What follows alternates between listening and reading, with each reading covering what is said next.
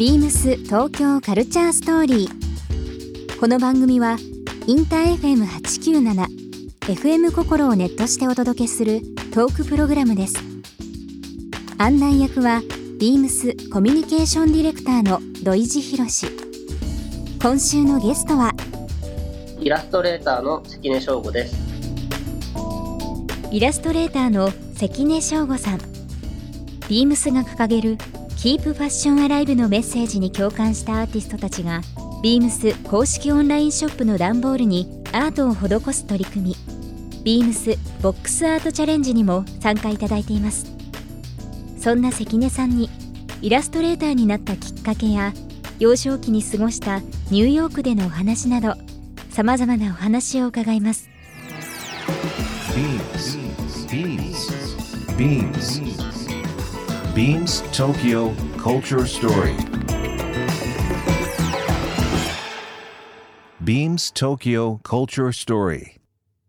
This program is brought to you by Beams Beams ありとあらゆるものをミックスして自分たちらしく楽しむ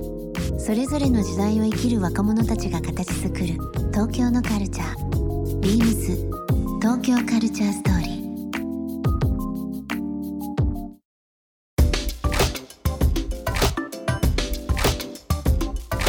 あの関根さんの描かれるイラストはですね本当にあの万人にすごく共感するというか実はあの僕中学生の娘あの、はい、い。ますけども、うん。はい、昔から大ファンで。ね、ありがたいですよね。えー、本ね、10代はもちろんですけども、まあ、ビームスでの取り組みはもちろんなんですが、まあ、あの、はい、各メゾン、えー、メゾンブランドとの取り組み、えー、あとはまあルミネさん代表するようなですね駅のコンコースに大きく書かれるようなアート。あと最近だとチョコレートのゴディバとのコラボもありましたよね。だから本当にあの世代もその性別もですね、まあ、年代だけじゃなくて本当に多くの方々に共感されているという部分がいろんなところで、え感じておりますけども。ありがたいです本当に。関根さんがこうイラストレーターとして、はい、えー、一つ何か言葉を大切にすると言いますかね。い。ろんなお仕事あると思うんですけど、どういう、はい、気持ちで一つこう筆を取ったりとかっていうのは何かあるんですか？そうですね、まああのこれはまあ名乗ってる通りイラストレーターなので、うん、あのやっぱアーティストじゃないんですよね。うん、でアーティストじゃない、うん、そうなんまあ、よく周りからはねなんかアーティストだアーティストだとか言われるんですけど、やっぱり僕は依頼主様あって、まあえっと、書かせていただいて、まあ、世の中に、えっと、お送りする中の、まあ、一つの歯車の 一部ではあるんですけど、やっぱりアーティストではない分やっぱりお客さんが望むもので僕の中で、えっとこうしたら良くなるんじゃないかなっていうものをまあ掛け算して、うん、えー、っと世の中に出していくので、まあ、一番初めはやっぱり独りよがりにならないように、うん、あのまあ、取り掛かるっていうのはやっぱ一番初めの、まあ、玄関ですよね、絵を描くときに。はい。なかなか独りよがりになっちゃうとじゃあ自分のお金で作んなよみたいなことになっちゃうじゃないですか。変な話。そうなんです、うん、なので、まあ、なるべく、ね、あの与えられたルールの中で、うん、まあ、新しいものを一緒に考えるっていうのが、まあ、向いてるんですかね。今のところ。はい。あのまあ、各ブランドとの取り組み、えー、あとはもう本当に施設との取り組み、まあ、お菓子メーカーも含めたものもそうですけども、はい、関根さんが書かれるのはもう雑誌のね表紙もそうですし、はい、もういろんなところで関根省吾ワールドを僕らはあの見てるんですけどもそもそもそのイラストレーターとして、えー、デビューされたのが2013年ですよね。ちょうど7年ぐらい前ですかね。丸6年丸6年経ちました。もうね丸6年、えー、そもそもあのーはい、その幼い時からあれなんですか？こう絵を描くのが好きだったりとか周りになんかこう強い影響されたことがあったとかっていうのはあるんですか、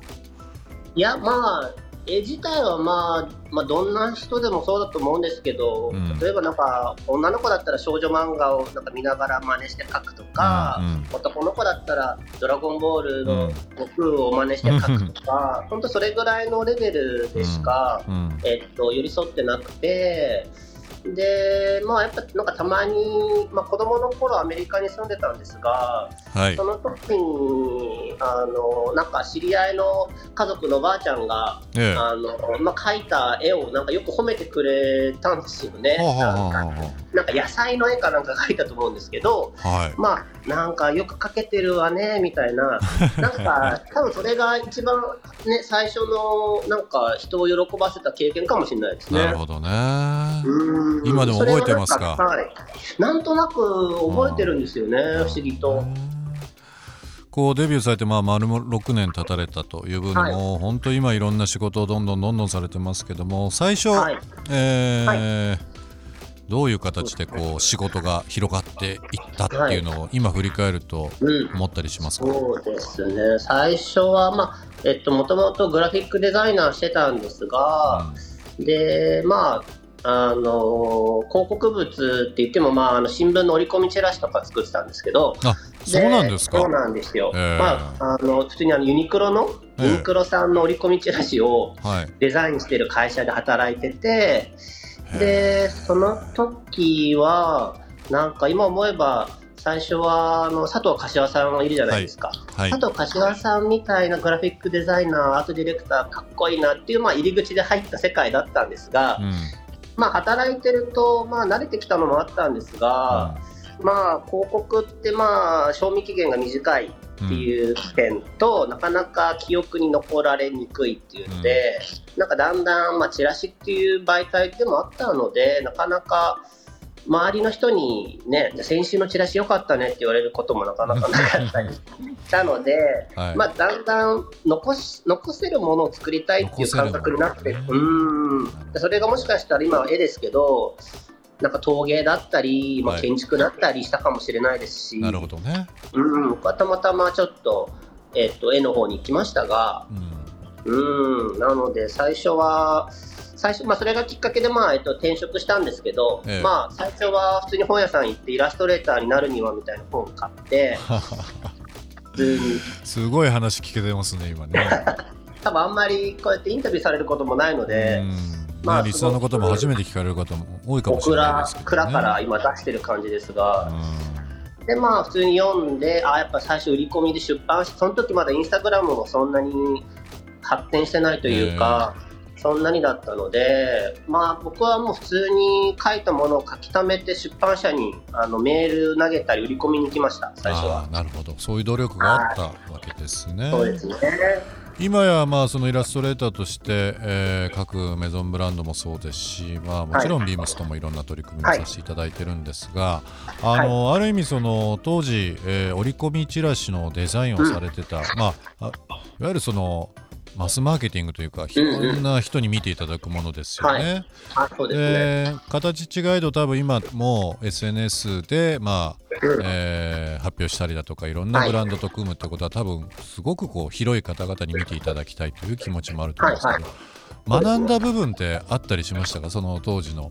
今に生かせたこととか。あーまあそれはすごくありまして、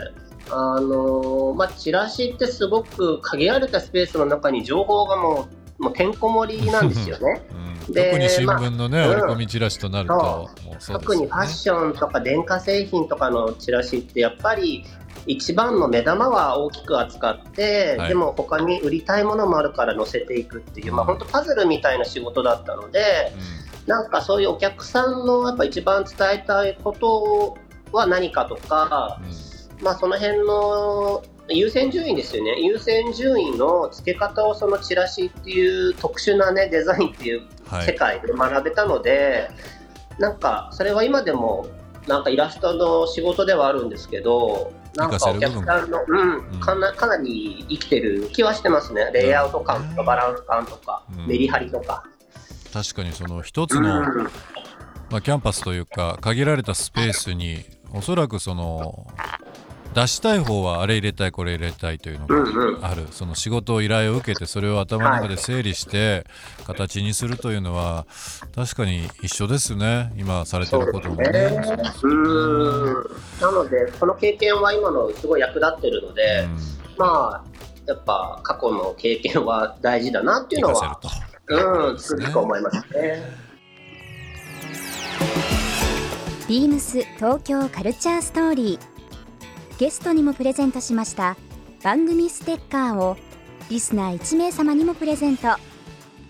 ツイッターでインター FM897 のアカウントをフォロー。プレゼントツイートをリツイートするだけでご応募できます。また番組への感想は「ハッシュタグビームス897」「ハッシュタグビームス東京カルチャーストーリー」をつけてつぶやいてください。もう一度お聞きになりたい方はラジコラジオクラウドでチェックできますビームス東京カルチャーストーリー明日もお楽しみに beams ビームスハウス丸の内ショップスタッフの相葉源賀です。YouTube 公式チャンネルビームスブロードキャストでビームススタッフの暮らしや趣味を紹介するビームスアットホームビデオを公開しています。私は趣味の映画鑑賞を活かして映画で学ぶメンズファッションを紹介しています。テーマやジャンルによって様々な衣装が登場する映画はファッションの勉強や参考におすすめです。ぜひご覧ください。beams 東京カルチャーストーリー Beams Tokyo Culture Story. This program was brought to you by Beams.